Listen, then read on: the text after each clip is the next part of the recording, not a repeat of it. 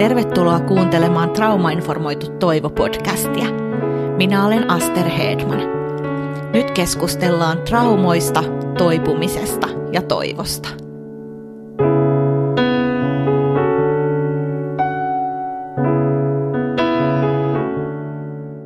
Tervetuloa kuuntelemaan Traumainformoitu Toivo erikoisjaksoa.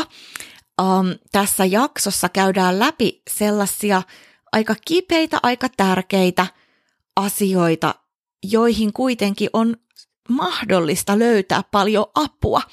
Ja me käsitellään erilaista nepsyoireilua niin lapsilla kuin aikuisilla tässä jaksossa.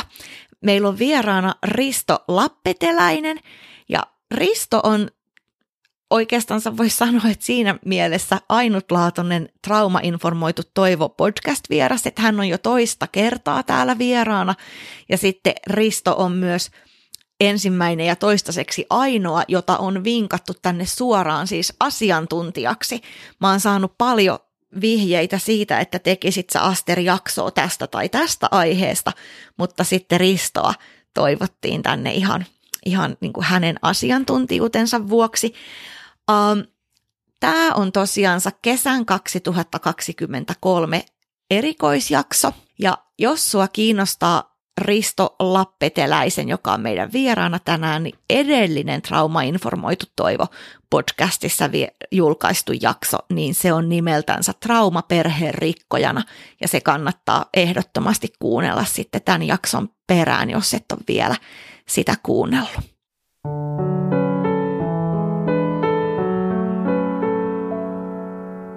Tervetuloa traumainformoidun toivon tämmöiseen kesän erikoisjaksoon.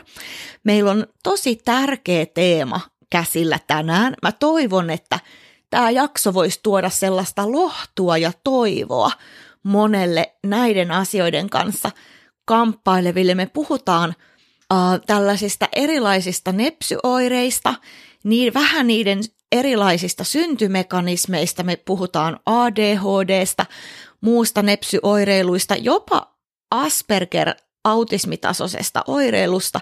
Ja meillä on vieraana täällä Risto Lappeteläinen. Saat toista kertaa jo traumainformoitu Toivo podcastissa vieraana, mutta kerrotko vielä kuulijoille, että kuka sä olet?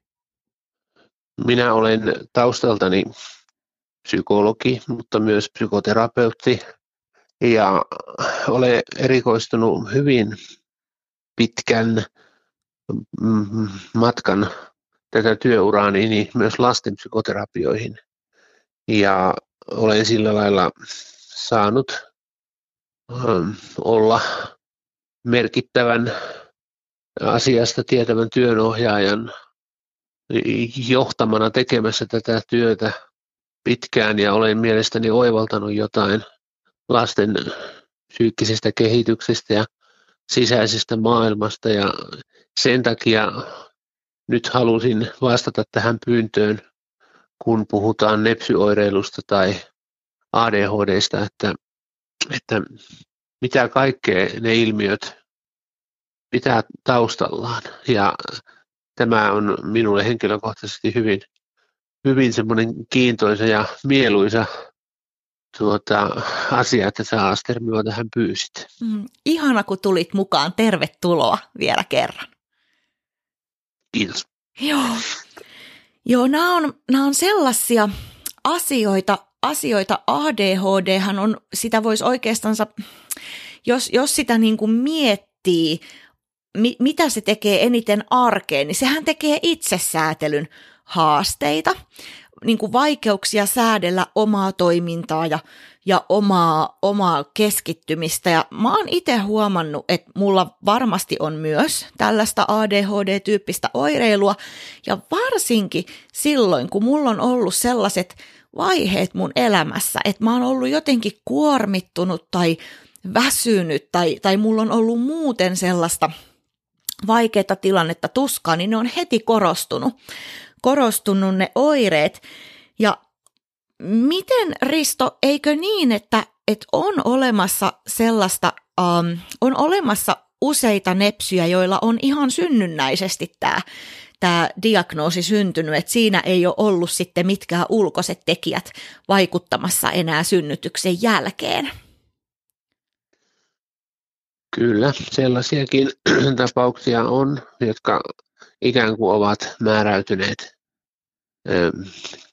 voi sanoa rakennepohjalta geeneistä tai odotusajan komplikaatioista tai synnytyksessä sattuneista haasteista ja vastoinkäymisistä niitä tapauksia on, mutta me puhutaan myös sitten niistä tapauksista, jotka on muovautuneet sitten syntymän jälkeisissä vuorovaikutussuhteissa. Ja mä nyt erityisesti vetoaisin kaikkiin kuulijoihin, että käytän tämmöistä hienoa sanaa kuin vältetään eskalaatiota, eli siis tämmöistä niin kuin ristiriitaa, että e, me tarvitaan täydentäviä, toisiaan täydentäviä selityksiä näihin ilmiöihin ja, ja tuota, yritetään puhua sekä syntymään edeltävistä vaikutteista, ne ehkä jää tässä vähemmälle, mutta erityisesti sitten niistä tekijöistä, jotka, jotka liittyy siihen elämän varrella sattuneeseen kaikkeen, mitä lapsi on osakseen saanut mm. ja miten ne selittää hänen olemustaan. Niin kumpikin näkökulma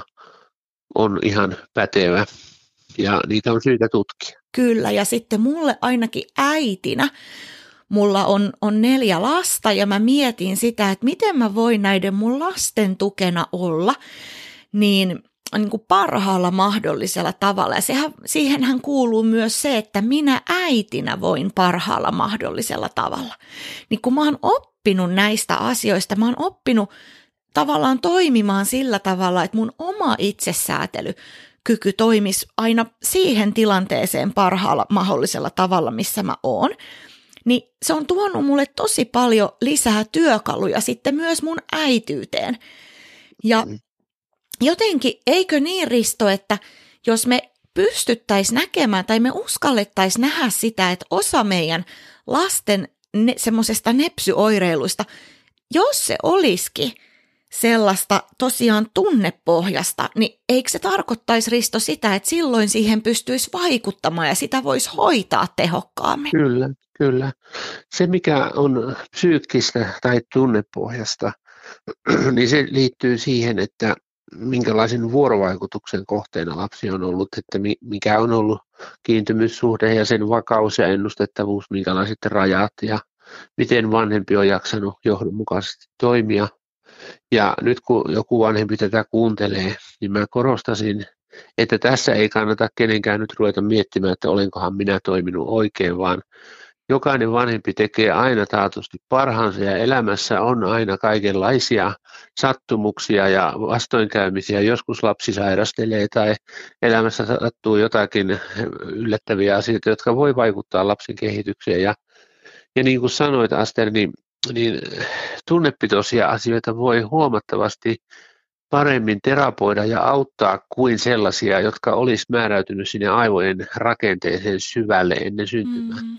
Eli meidän itse asiassa niin kuin kannattaisi niin kuin senkin takia panostaa siihen tunnepitoiseen näkökulmaan, kun ne on huomattavasti helpommin hoidettavissa. Ja olen huomannut, kun olen kouluttanut opettajia, että meillä on sellainen koulutus ollut, jossa koulutetaan aikuinen opettaja tai joku muu ammattihenkilö konsultoimaan tukemaan vanhempia ja opettajaa jossakin levottomuusoireilussa, mikä lapsella on, niin useimmiten ihan aikuisten toiminnan muuttamisella akuutisti ja tiedostamisen lisäämisellä voidaan niin kuin tällaista oireilua vähentää ja lapsen vakautta lisätä. Eli ne, ne on monesti niin aika semmoista, niin kuin, mikä on onnellista, niin helpostikin vietävissä parempaan suuntaan, kunhan vaan on ymmärrystä ja uskallusta nähdä asioita. Mm. Niinpä. Mua kiinnostaa, Risto, miten sitten, miten se syntyy, niin kuin miten sellainen nepsyoireilun kaltainen oirehdinta voi lapsella syntyä, jos se ei ole sitten synnynnäistä? Minä siteeraisin suuresti kunnioittamaani Johannes Lehtosta, joka on emeritusprofessori ja tutkinut aivojen syntymekanismeja ja rakenteita ja myöhemmällä urallaan sitten kouluttautunut psykoanalyytikoksi, niin hän sanoi, että meidän pitäisi muistaa, että aivot eivät ja hermosto ihmisellä erityisesti, niin ne eivät kehity tyhjössä. Mm. Jossakin tyhjässä tilassa niin kuin tämmöinen tiukka neuronäkökulma jollain lailla olettaa, että ne ikään kuin autonomisesti omalla painollaan kypsyvät niiden geenitekijöiden pohjalla, mitä ne ovat aikanaan mukaansa ottaneet. Mutta totuus on se, että kun aivot kehittyy vuorovaikutuksessa, siis aikuisten ja vanhempien ja muiden, muiden, muiden ympärillä olevien tärkeiden ihmisten taholta, niin, niin vuorovaikutus ei aina ole sillä lailla, se on inhimillistäkin, että se ei aina ole niin johdonmukaista ja aina niin kypsää ja lapsen tar- tarpeita, tarpeita intuitiivisesti ja herkästi oivaltavaa. Siellä voi olla joskus, että, että tärkeät ihmiset eivät ole jaksaneet, pystyneet, mm-hmm. ehtineet olla läsnä riittävästi tai laittaneet myöskään rajoja johdonmukaisesti ja että se lapsi, lapsen hermosto niin kuin muovautuu siinä, siinä elinpiirissä, jossa hän kasvaa ne tärkeät kriittiset vuotensa. Ja kun hän tulee kouluikään, esikouluikään ja myöhemmin kouluikään, niin hän, hän on niin kuin sen elämän tarinansa summa, että siellä on tapahtunut ihan ensimmäisenä ja toisenakin vuonna jotain hyvin merkittävää. Kaikille tapahtuu onneksi etupäässä hyvää, joillekin, joillakin saattaa olla jotain kitkaa, joka voi johtua vaikka lapsen sairastamisesta. Mm. Tai muistan yhden tapauksen, kun vuoden ikäisen lapsen isän veli menehtyi ja se aiheutti tragedian perheelle, joka jätti lapseen jälkiä, että hän myöhemmin oli epävakaa ja, ja ei, ei jaksanut kouluiässä keskittyä. Se pystyttiin paikallistamaan tämmöiseen varhaiseen tilanteeseen. Tämä saattaa kuulostaa kuulijoista uskomattomalta, että, että voiko joku vuoden iässä sattunut traaginen asia vielä vaikuttaa seitsemänvuotiaana, mutta mä oon tutkinut tätä ilmiötä niin pitkään, että mä voin teille vakuuttaa, että näin on. Mm. Ja te aikuiset kuulijatkin siellä, niin se mitä teillekin on tapahtunut varhaisina vuosina, ja olittepa sitten nelikymppisiä tai kuusikymppisiä tai mitä vaan, niin ne kaikki asiat kulkee teidänkin mukana ja sävyttää teidän kokemusmaailmaa yhtä lailla kuin kulasten. Kyllä. Ja minä olen joskus käyttänyt sellaista tikkataulumallia, että se kymppi ja ysi on se meidän varhainen ja sieltä ne heijastelee ulospäin ja ne kulkee mukana ja ne jää sisälle.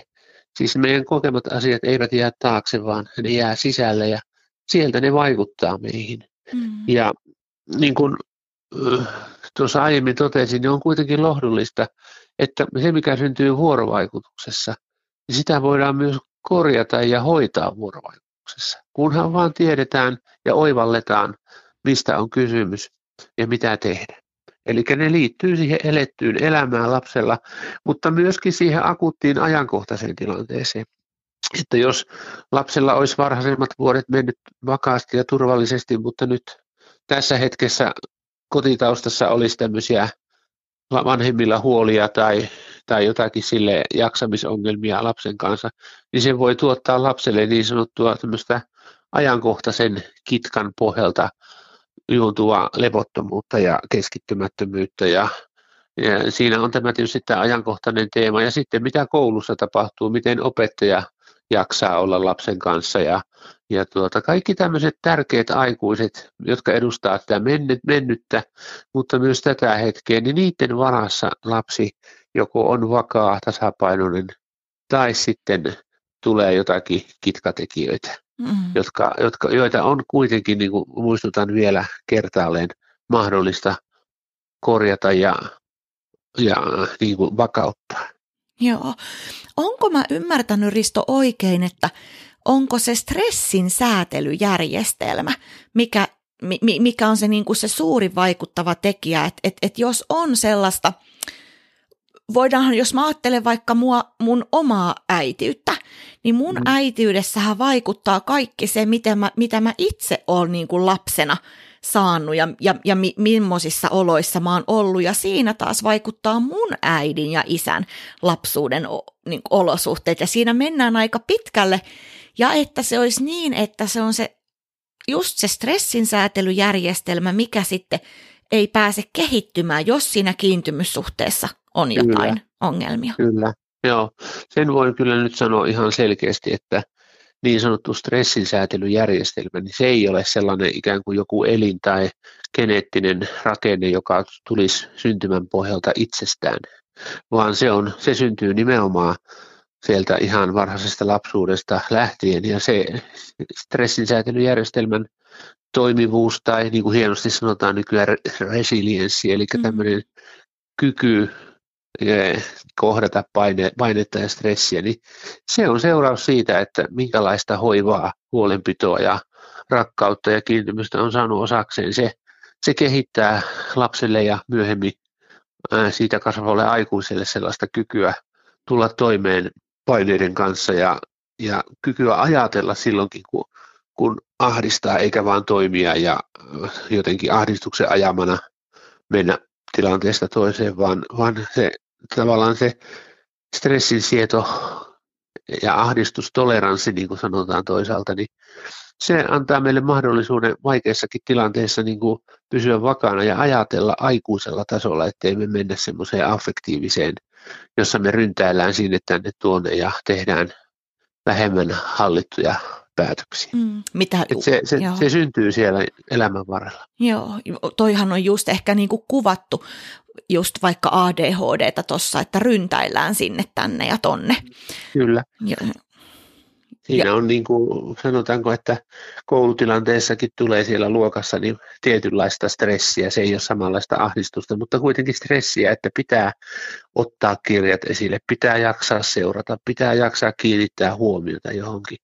Niin kaikki asiat, niin niitä pohjustetaan siellä kotitaustassa, että miten lapsen kanssa on oltu, niin ne, ne näkyy sitten siinä, että miten lapsi jaksaa niin kuin vastata niihin haasteisiin. Mm. Ja minusta on niin kuin sillä lailla niin kuin suora, suorastaan niin kuin lapsen kannalta edullista, että niitä niin kuin tutkitaan siinä viitekehyksessä, että mitä lapsi on sisäistänyt, eikä niin, että mitä lapsi on perinyt geenien tasolla, koska se mitä lapsi on sisäistänyt, niin sehän pitäisi ensin sulkea pois ja katsoa, onko se tehtävissä.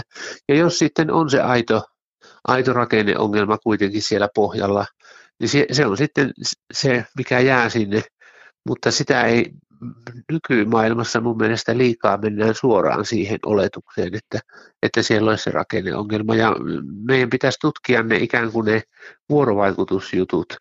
Sekin hän on tietynlaista nepsyoireilua se, että jos, jos elämän varrella on sattunut jotakin, mikä johtaa siihen oireiluun, niin sinne neuro, neurojärjestelmähän se tallettuu sekin. Niinpä. Mutta minä olen aina koulutuksissani korostanut, että pointti on kuitenkin se, että se, se suurin osa, mikä ohjaa lapsen epävakaata käytöstä siellä neurologisessa, niin onkin elämän varrella niin kuin ikään kuin muovautunutta tapaa reagoida.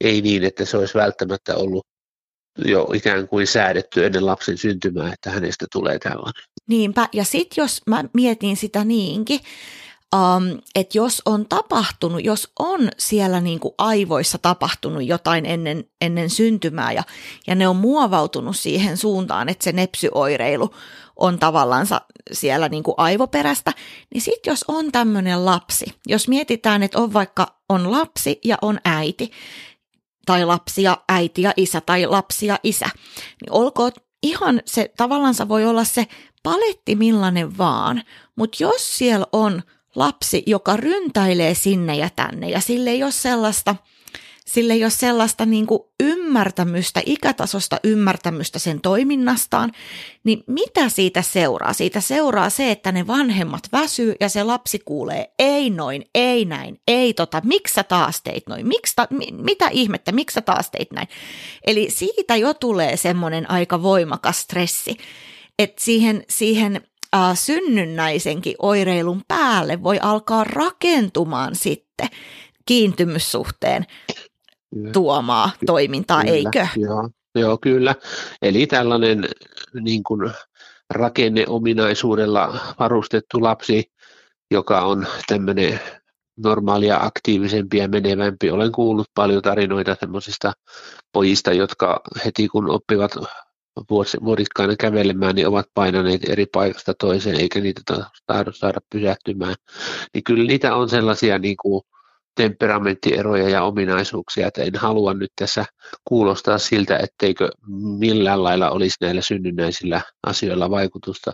Tällaisiakin on, mutta siinä tilanteessa erityisen paljon ratkaisee se, että miten vanhemmat jaksaa luoda ne rajat ja siitä huolimatta niin kuin säilyttää sen ikään kuin sen positiivisen, koska tuota, semmoisen viisauden voisin tässä, mitä en toki ole itse keksinyt, mutta olen kuullut, että että lapsi kehittyy hyvään suuntaan, jos aikuinen jaksaa pitää hänestä yllä positiivista kuvaa. Mm-hmm. Niin, niin jos, jos aikuinen menettää sen positiivisen kuvan, että alkaa hermostua ja, ja hermot mennä kireille, niin se lapsi vaistoo sen vuorovaikutuskentän ja, ja se vaan niin kuin lisii sitä, lisää sitä oireilua tai semmoista levottomuutta. Niinpä, niinpä ja siitä tulee semmoinen kivun kierre, mikä mm. ei sitten helpolla katkee. Mitä, mitä sitten Risto, jos nyt vaikka joku aikuinen vanhempi tai sitten ihan, ihan itsellinen aikuinen kuuntelee tätä podcastia ja miettii, että mun itsesäätelyjärjestelmässä on varmaan mennyt jotain pieleen, kun mä teen just tollasta, että mä ryntään sinne ja tänne. Ja, ja tota, en oikein, niin kuin, että, että musta tuntuu, että mä ajelehdin, että mä en saa tehtyä sellaisia fiksuja päätöksiä tai ainakaan pystyy pysymään niiden niiden takana. Ja hei, että mähän, mähän muistan, että mulla on lapsuudessa tapahtunut just, just tosi kipeitä juttuja, tai että mun äiti tai isä ei ikinä kuunnellut mua, mä en ikinä saanut lohdutusta tai hyvin harvoin. Jos rupeaa muistaa tällaisia asioita omasta lapsuudestansa ja yhdistää niitä tämän päivän oireiluun, niin mitä siinä tilanteessa voi tehdä? No tietysti psykoterapian edustajana niin en voi olla suosittamatta sitä, että toki semmoista itseanalyysiä voi tehdä tiettyyn rajaan asti, mutta, mutta tällainen niin sanottu, olen sanonut sitä peiliasetelmaksi, joka tapahtuu psykoterapiassa, eli joku asiaan paneutunut ihminen, joka ammatillisesti osaa sen, niin asettautuu semmoiseksi niin kuin vuorovaikutuskumppaniksi. Ja siinä aletaan tutkia sen ihmisen joka kokee jotakin levottomuutta tai hallintaongelmia, niin semmoisen ihmisen minuutta aletaan tutkia. Ja se alkaa vakauttaa se suhde, joka siinä syntyy, niin siinä aletaan ymmärtää sen ihmisen taustaa eri lailla. Ja se yllättävällä tavalla se yhteys alkaa rauhoittaa ja alkaa jäsentää sitä ihmistä. Mutta se nimenomaan edellyttää sellaista orientaatiota, minä nyt sanon tietysti oman orientaationi puitteissa näin joku muu terapeutti voisi suositella jotain muuta, mutta minä suositan näin, että se edellyttää sellaista terapeutin lähestymistapaa, joka osaa arvostaa sisäistä maailmaa ja ihmisen menneisyyttä ja kaikkea, mitä hän sisällään kantaa.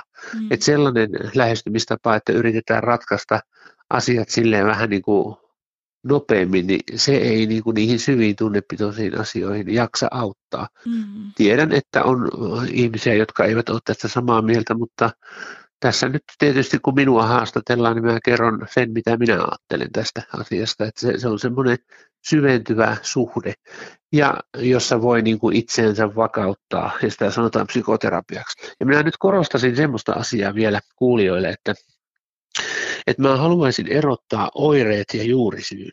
Kyllä. Eli tuota, jos niin lapsi kun saa esimerkiksi sen ADHD-diagnoosin, niin, tuota, niin hän saa sen useimmiten ulkoisten merkkien perusteella. Mm-hmm. Eli hän on levoton, pomppii, hyppii, ei jaksa, on kehollisesti levoton, ei jaksa keskittyä, ja nehän on oireita. Ja sitten se kokeva minä siellä syvemmällä, jota sanotaan semmoiseksi niin kuin tunnepitoiseksi minäksi, joka on siellä syvemmällä, niin se on useasti semmoinen vähän hahmoton tai ahdistunut tai, tai jotenkin kuormittunut. Ja sitten se toimiva minä, joka näkyy ulospäin, siis se organisoiva, keskittyvä minä, se, sitä sanotaan egoksi psykologiassa, niin se voi olla hyvin kaostilassa sen takia, että se syvällä oleva tunnepitoinen minä on ahdistunut ja epävakaa. Eli meidän pitäisi niin kuin nähdä oireen taakse. Minä kyllä, jos tätä kuuntelee tätä lähetystä esimerkiksi sellaiset lääkärit, jotka ovat alttiita määräämään erilaisiin oireisiin lääkettä, niin, siis psyykkisiin oireisiin, niin kyllä mä niin kuin nostaisin esille sen, että pitäisi, pitäisi jaksaa malttaa, uskaltaa, osata nähdä sen ihmisen oireilun taakse, mitä hän sisällään syvemmällä kantaa. Ja Kyllä. sama on lapsen osalta.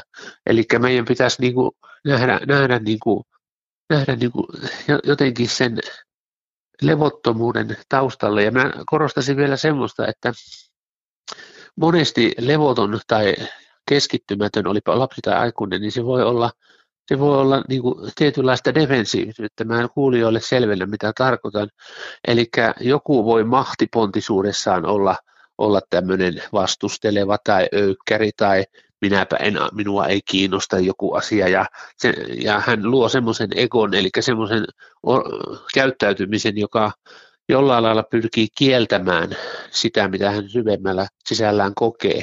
Just ja, ja tuota, meidän pitäisi niin lasten kuin aikuisten suhteenkin niin uskaltaa katsoa sisälle päin ja katsoa, katsoa sitä, että mikä tämän minun levottomuuden oikeasti aiheuttaa. Sillä jos me hoidetaan vain oireita, esimerkiksi kuin lapsenkin osalta, jos kuviteltaisiin nyt joku satunnainen lapsi, jolla olisi joku ahdistus, hän, hän olisi jäänyt vaille tai häntä pelottaisi jotkut tilanteet sen takia, että hän on kokenut joskus jotain. Ja hän sen takia on levoton ja oireilee. Niin, niin jos me hoidetaan vain niitä oireita, eli sitä levottomuutta, niin me ei niin kuin päästä niin kuin varsinaiseen ytimeen. Ja meidän pitäisi uskaltaa sitä puolta tässä, tässä ajattelussa niin kuin nostaa esille. Ja minä olen kyllä melko huolissani nyky, nykyyhteiskunnan tämmöisestä, tämmöisestä sen tyyppisestä A-diagnoosi eh, innokkuudesta, jossa, jossa jäädään sitten niiden oireiden tasolle. Että minä en vastusta sitä, mutta mä niin kuin vetoaisin myös näihin A-diagnoosi, A-diagnoosilla tarkoitan Asperger, autismi, ADHD, niin, niin vetoaisin niihin, että katso, katsottaisiin yhdessä myös, että onko niiden takana jotain semmoista, mikä meidän pitäisi ymmärtää. Just näin. Ja, ja että emme pelkästään jäätäisi oiretasolle. Se on, se on siis nimittäin kauheita, jos me nähdään vain oireet ja annetaan niihin oireisiin lääkitystä. Niin, se, se on just noin. Ja sitten jos vaikka siellä olisi mitä taustalla, vaikka siellä olisikin se neuroepätyypillisyys, mikä voitaisiin sinne niin kuin ihan paikantaa sinne raskausaikaan, niin silti siihen on ehtinyt tulla niin paljon kerroksia päälle, että usein se psykoterapia myös sille lapselle tai nuorelle, sehän olisi, niin kuin, se olisi äärimmäisen tärkeää sen lapsen tai nuoren aikuisuuden kannalta, että ei olisi hoitona pelkkiä lääkkeitä, vaan saisi myös sitten sitä nimenomaan hoitoa sinne oireisiin. Joo, tämä oli, ihan pitäisi sinua Aster kiittää, kun muistutit tästä. Tämä oli mulla niin kuin mielessäni listalla sanottavana, niin nyt, nyt se tässä tulee, että, että olen huomannut, huomannut tuota sen, että jokainen voi miettiä, onko samaa mieltä, että jos lapsi saa jonkun neurodiagnoosin ja häntä pidetään nepsytapauksena esimerkiksi tai ADHD, niin aika monesti unohtuu se lapsen tunneelämä ja itsetunto. Ikään kuin ADHD-lapsella ei olisi tunneelämää ja itsetuntoa, vaan sitä niin kuin lähdetään niin kuin kuntouttamaan jonkun, jonkun semmoisen toistojen tai niin kuin ikään kuin tämmöisen toimintaterapia tai jonkun tämmöisen kaavan avulla ja niin kuin sä just Aster tuossa sanoit, että miten semmoinen lapsi on monesti saanut osakseen sitä, että taas sinä teit väärin ja taas Joo. sinä teit sitä, niin tämmöisellä levottomalla lapsella voi olla äärettömän huono itsetunto ja sitä pitäisi hoitaa, vaikka hänellä olisikin aito ja oikea ADHD. Just niin. Että sitä ei pitäisi unohtaa. Just niin. Ja siinä tarvitaan niin kuin jotenkin semmoista kokonaisvaltaista lämmintä hoitoa myös sille koko perheelle – Kyllä. Joo. Mä Koska on... siinä, siinä myös vanhemmat on, jos lapsi on häpeissään oman oireilunsa takia, niin monesti sitten vanhemmatkin esimerkiksi Oulun suuntaan tai näin saattavat olla, ajatella, että mitä heistä vanhempina ajatellaan ja jos he, heidän lapsensa tällä, niin siinä täytyisi olla sellaista vuoropuhelua, että, että tämä on elämää ja tällaista voi sattua, sattua tuota kelle tahansa ja, ja tuota, jopa niin kuin esimerkiksi tämä Jari Sinkkonenkin, joka on tämmöinen maankuulu tuota, luennoitsija, lastenpsykiatri, niin hänkin on sanonut muutamaan otteeseen, että hän omien lastensa kanssa on huomattavasti niin kuin avuttomampi kuin asiantuntijaroolissa. Että aina kun on omista lapsista kysymys, niin tuota, siihen tulee sellainen ikään kuin semmoinen tunnetulppa tai semmoinen kitka. Ja se auttaa aina, kun pääsee puhumaan muiden kanssa. Ja, ja se niin kuin vapauttaa niitä ö, jumitunteita ja kaikkea, mikä, mikä, mikä pitäisi aueta. Eli siis kaikille vanhemmille, jotka miettii, että ovatko he osanneet toimia vanhempina, niin voin sanoa, että kaikki lasten psykoterapian ja lastenpsykiatrian asiantuntijat miettii omien lastensa suhteen ihan samalla lailla, että onko osannut toimia. Niinpä. Ja en ehkä, en ehkä ole ollut täydellinen vanhempi. Nimenomaan, Kaukana siitä. nimenomaan. Mä näen kanssa niin paljon tilanteita, mitä mä osaisin nyt tehdä toisin, mutta mä oon joutunut harjoittelemaan yhtä tosi tärkeää taitoa ja se on itsemyötätunto. Että mä oon joutunut lohduttamaan itseäni siinä, että Aster, että sä oot tehnyt parhaas niissä tilanteissa, niissä olosuhteissa, missä sä oot ollut ja sillä viisaudella, mitä sulla silloin on ollut, niin sä oot tehnyt parhaas. Ja tämä on semmoinen sanoma, mitä mä toivon, toivon kaikille kuuntelijoille ja eikö niin, Risto, että se voi olla se häpeä pohjimmiltaan, mikä estää meitä katsomasta ja uskaltamasta tarkastella vaikka sitä, että et, et mitä, jos mitä jos mun ja mun lapsen kiintymyssuhteessa on ollutkin jotain pielessä ja siitä on seurannut tällaista epävakaata toimintaa ja muuta, mutta sitten Miksi me Risto tunnettaisiin siitä häpeää, koska siihen meidän kiintymyssuhteeseen, miten me toimitaan, ei me olla päätetty sitä niin, että mä nyt valitsen toimia tällaisen kiintymyssuhdemallin mukaan, mm-hmm. vaan se on syntynyt sen pohjalta, mitä meidän vanhemmat, heidän ja meidän isovanhemmat ja heidän vanhempansa on käynyt läpi. Ja Suomessakin on aika kipeitä juttuja tapahtunut suhteellisen lyhyen historian aikana – Kyllä. mitkä meihin vaikuttaa. Et on, tarviiko meidän tuntea häpeää, Risto? Niin meidän ei tarviisi tuntea. Just tämä edellinen haastattelu liittyy tähän tämmöiseen taakkasiirtymään ja trauman periytymiseen sukupolvilta toiselle, mikä meillä oli silloin keväämällä, niin, niin tuota, me, me, meidän ei tarvitsisi, mutta se on semmoinen luontainen mekanismi, että jos joku epäonnistuu tai me koemme riittämättömyyttä, niin se häpeä aina korvaa sen, että me pystyttäisiin ajattelemaan ja olemaan ikään kuin aikuisempia tai jotenkin hallitumpia. Meidän pitää tiedostaa, että meissä vaikuttaa semmoinen häpeämekanismi.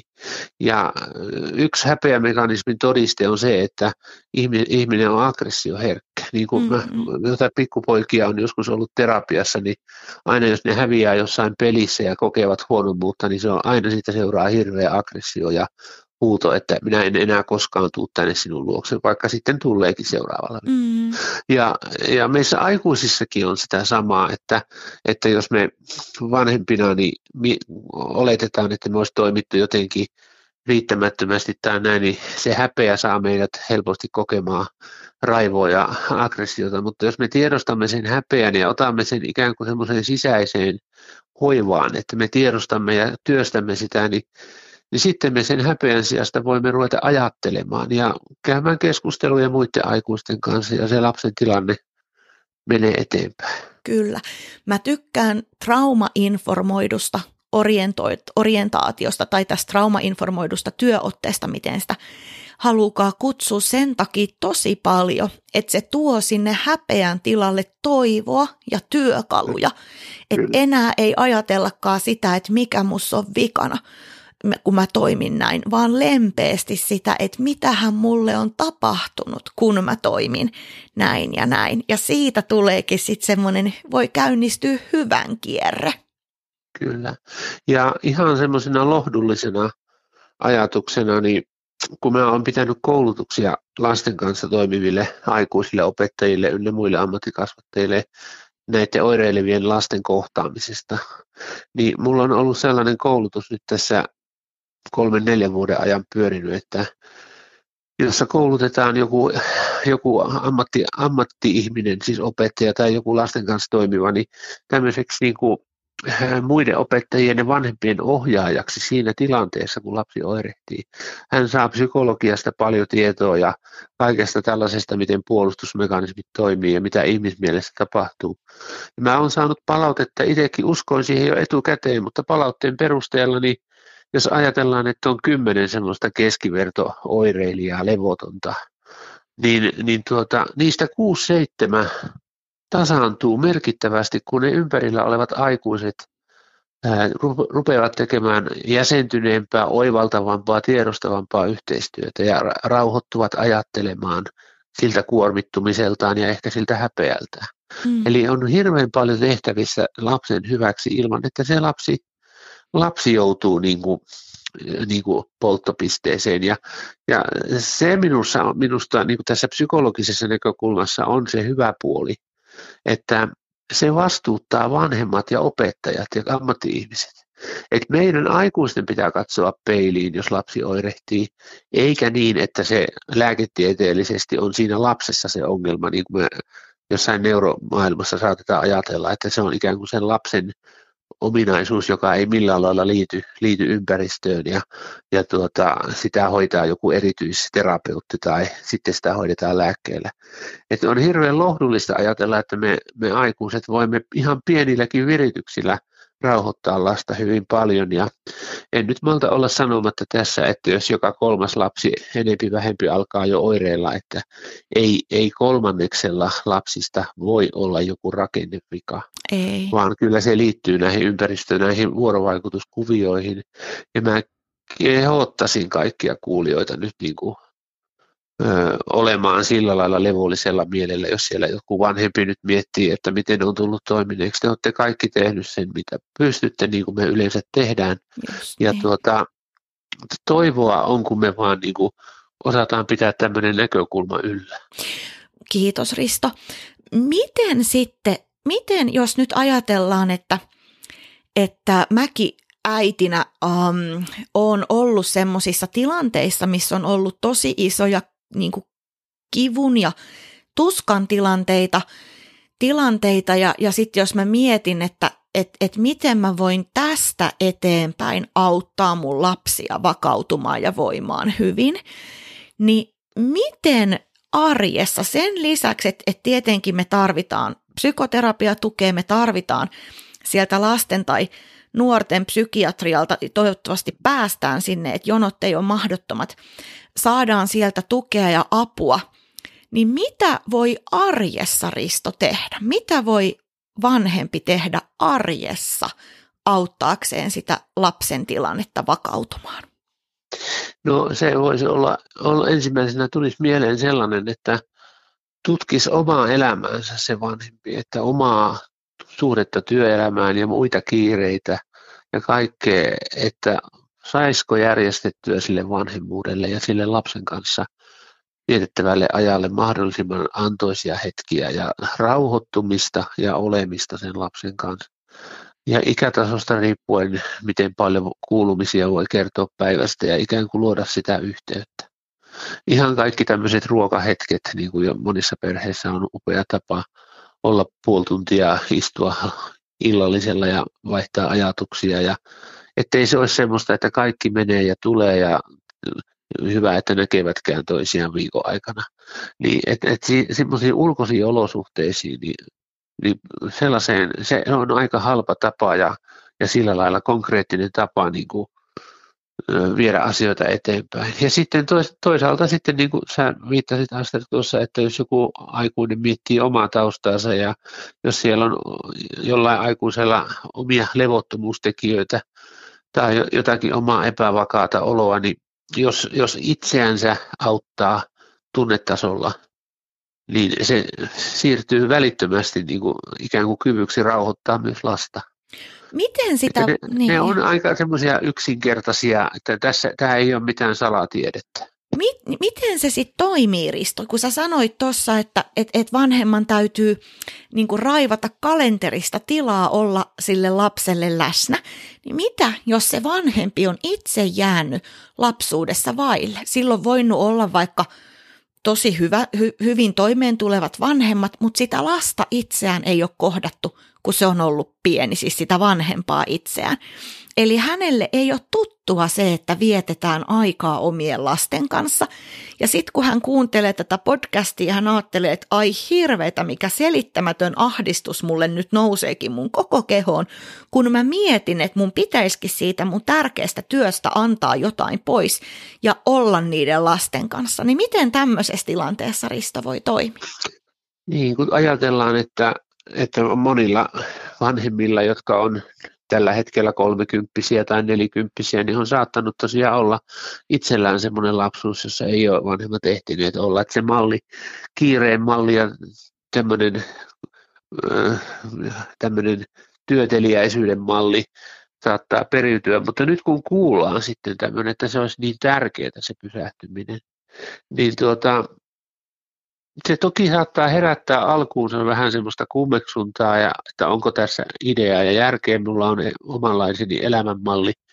Mutta se, että jos, jos lapselle antaa aikaa ja pysähtyy, niin siinä hoivaa myös sitä omaa sisäistä lasta samalla.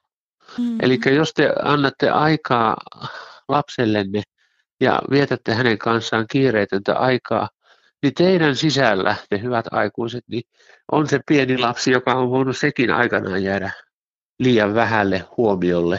Ja, ja se hoit, hoivaa se lapsen kanssa olo myös teidän omaa sisäistä lasta ja tekee teistä rauhallisempia ja ehkä voimallisempia antamaan semmoisille elämän tärkeille asioille enemmän tilaa. Mm. Että se voi tulla sitten niin kuin spontaanimmin ja omaehtoisemmin se sieltä esille, että näitä asioita – ikään kuin ei tarvitse jatkossa niinkään raivata kalenterista, vaan ne tulevat sitten pikkuhiljaa omaehtoisesti, että lapsen kanssa oleminen on siinä sivussa vanhemmalle itselleenkin hyvin tärkeää terapiaa. Että se ei ole pelkästään niin kuin, että, että se tehdään lapsen takia, vaan jos te ette minkään muun syyn takia saa ö, ikään kuin hiljennettyä vauhtia, niin ehkä kaikista hienoin ja upein syy on se, että teette sen lapsen takia. Mm. Ja silloin ne, ne on parasta lääkettä kaikille lepsyoireiluille ja tämmöisille lieville, lieville levottomuusoireille, niin ne, ne taatusti vähenee siinä ilmapiirissä. Niin. Ja eikö niin Risto, että jos vaikka vanhemmalla itsellä on tuommoista levottomuusoireilua ja, ja ahdistuneisuutta ja säntäi, ta, niin kuin taipumusta säntäilyyn, niin mm. jos sitä lähtee rohkeasti hoivaamaan ja hoitamaan sitä oma, omaa suhdetta omaan lapseen ja samalla suhdetta siihen omaan sisäiseen lapseen, niin myös ne mm. omat oireilut, A-oireilut kyllä. alkaa pikkuhiljaa helpottaa. Kyllä, kyllä, kyllä. Eli siis lapsen, lapselle annettu aika rauhoittaa myös vanhempaa itseäänkin. Ja, ja se on yksi, jos joku vanhempi miettii, että olenkohan minä nyt ollut tarpeeksi hyvä vanhempi, niin jos te nyt rupeatte sitä aikaa järjestämään, niin te voitte sen täysin korvata lapsellenne, että se vakautuu se lapsen tilanne ja tämmöisiä hyvin, hyvin tavallisen elämän tasolla tehtäviä korjausliikkeitä voi, voi tehdä ihan, ihan tuota nuoruusikäisellekin vielä, mm. puhumattakaan pienemmistä lapsista. Kyllä, ja tässähän on, eikö niin, että on hirveän tärkeää tehdä tavallisia asioita arjessa, käydä siis syödä yhdessä, käydä mm. rauhassa vaikka saunassa, jos on sen ikäisiä lapsia, että heidän kanssa voi käydä, käydä vaikka pulkkamäessä, leipoa pullaa, että ei, ei, tässä ei puhuta mistään Linnanmäen reissusta tai ulkomaan matkasta, vaan tavallisesta arjesta. Niin, niin ja se, se on huomattavasti rahallisestikin edullisempaa ja, ja tuota, kuitenkin psykologisesti kallisarvoisempaa.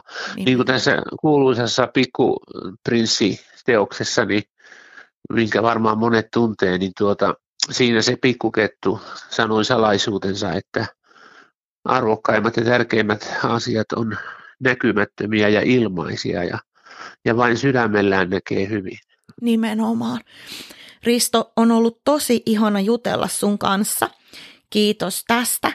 Uh, mä kysyisin tähän loppuun vielä sen, sä mainitsit tuolla alussa, että joku lapsi tuli terapiaan, jonka, joka oli yksivuotiaana traumatisoitunut sellaisesta tilanteesta, että hänen isänsä veli oli menehtynyt.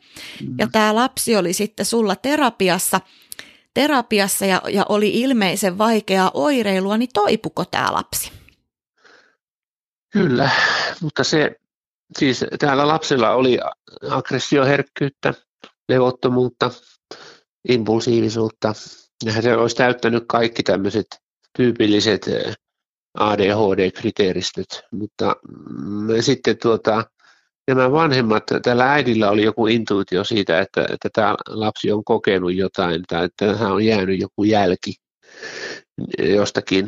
Ja sitten kun me käytiin niin sanottu kehitysanamneesi, eli, eli käytiin läpi odotusaikaa ja ensimmäistä toista vuotta, niin tuli esille tämä tapaus, joka oli järkyttänyt tietysti koko perhettä, mutta mm-hmm. erityisesti pienen lapsen kehittyvää mieltä. Ja se oli jäänyt, jäänyt sellaiseksi niin kuin ikään kuin kehityshäiriöksi, joka kulki mukana. Ja se lapsen terapia oli sitä, että hänen kiukkuaan ja aggressiotaan peleissä ja tekemisissä ja mitä me juteltiin ja puhuttiin, piti sietää ja kannatella. Hän eli sitä läpi siellä. Mutta vanhempien kanssa työskentely oli myös välttämätöntä silleen, että se ei suinkaan ollut semmoista vaan, että raportoitiin, että nyt tehtiin sen lapsen kanssa sitä ja nyt tehtiin tätä, vaan että se, se lapsen, vanhempienkin kanssa käytiin sitä heidän menetystään läpi ja tietyllä lailla suurtiin sitä, mitä isän veljelle oli tapahtunut mm. ja ne ikään kuin pääsivät elämyksellisesti eteenpäin siitä ja kytkivät sitten sen lapsen siihen paremmin siihen kokonaisuuteen ja ikään kuin heidän mielessään se, silloin kun se lapsi oli yksivuotias ja tämä tapahtui, niin se selkeytyi se tapahtuma. Ja sitä kautta kuva siitä lapsesta tunnetasolla selkeytyi niille vanhemmille. Ja se oli semmoinen parin vuoden prosessi ja saatujen palautteiden perusteella se poika tuli, tuli muistaakseni mikä se nyt ikä oli, nyt en muista ihan tarkkaan, mutta siitä kaksi vuotta eteenpäin, niin, niin tuota, hänen, hänen saatujen palautteiden mukaan hänen koulunkäyntinsä ja keskittymisensä oli hyvinkin vakaata. Mm-hmm. Ja, ja, mutta se edellytti myös sitä, että vanhempien kanssa käytiin läpi sitä, koska ne vanhemmat siinä omassa läpikäymättömässä surussaan, niin koko ajan heijastelivat niin kuin lapsen suuntaan jotain tämmöistä niin kuin, eh, ahdistusta ja epävakautta, ja se niin kuin lisäsi sitä lapsen, lapsen jo muutenkin olemassa olevaa oireilua. Et kyllä näille asioille voi tehdä paljon, sen voin sanoa, ja, ja toivoa on. Ja toipuminen on mahdollista. Oli, joo, to, oli tosi mahtava keskustella sun kanssa, Risto Lappeteläinen. Kiitos, kun olit mukana traumainformoidussa toivossa. Kiitos, Aster.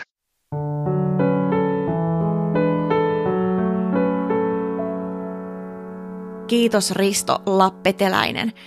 Oli tärkeitä teemoja, mistä me juteltiin ja mä toivon, että moni voisi saada lohtua ja toivoa siihen tilanteeseensa, missä on. Mä tiedän, että on paljon äitejä ja isiä Suomessa, jotka on aika epätoivoisia lasten oireilun kanssa ja varsinkin sen kanssa, että on vaikeaa saada apua, on pitkät jonot erilaisiin terapia- ja tukimuotoihin ja terveydenhoitoon. Mutta onneksi me voidaan jo siellä arjessa tehdä hyviä asioita. Ja mä toivon, että tämä jakso on ollut sellainen, mikä on lohduttanut sua äiti tai isä tai opettaja, sellainen, joka on lasten ja nuorten kanssa tekemisissä joko kotona tai töissä.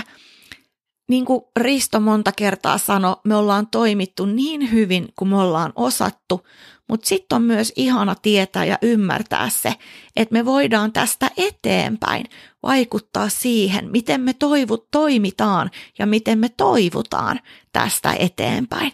Eli uskalletaan tehdä hyviä valintoja, uskalletaan harjoitella sellaista parempaa kuntouttavampaa arkea, joka hoitaa sekä meitä että sitä meidän lasta ja auttaa meitä kohtaamaan parempaa tulevaisuutta. Tässä on vielä sitten, äh, mä laitan linkin tonne, tonne endnotesihin, ja varsinkin jos oot ammattilainen, niin käy tsekkaamassa, kiinnostaisiko sua tämmöinen koulutus, mitä Risto pitää se löytyy, tai siitä lisätietoja löytyy osoitteesta terapeuttinenohjaaja.fi. niin käy katsomassa. Ja paljon iloa ja voimia sun kesään, sun arkeen ja tulevaan syksyyn.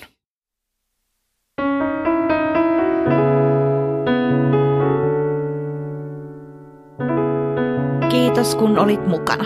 Tsekkaa myös www.traumainformoitu.fi sekä traumainformoidun toivon Facebook, Instagram ja muut sometilit.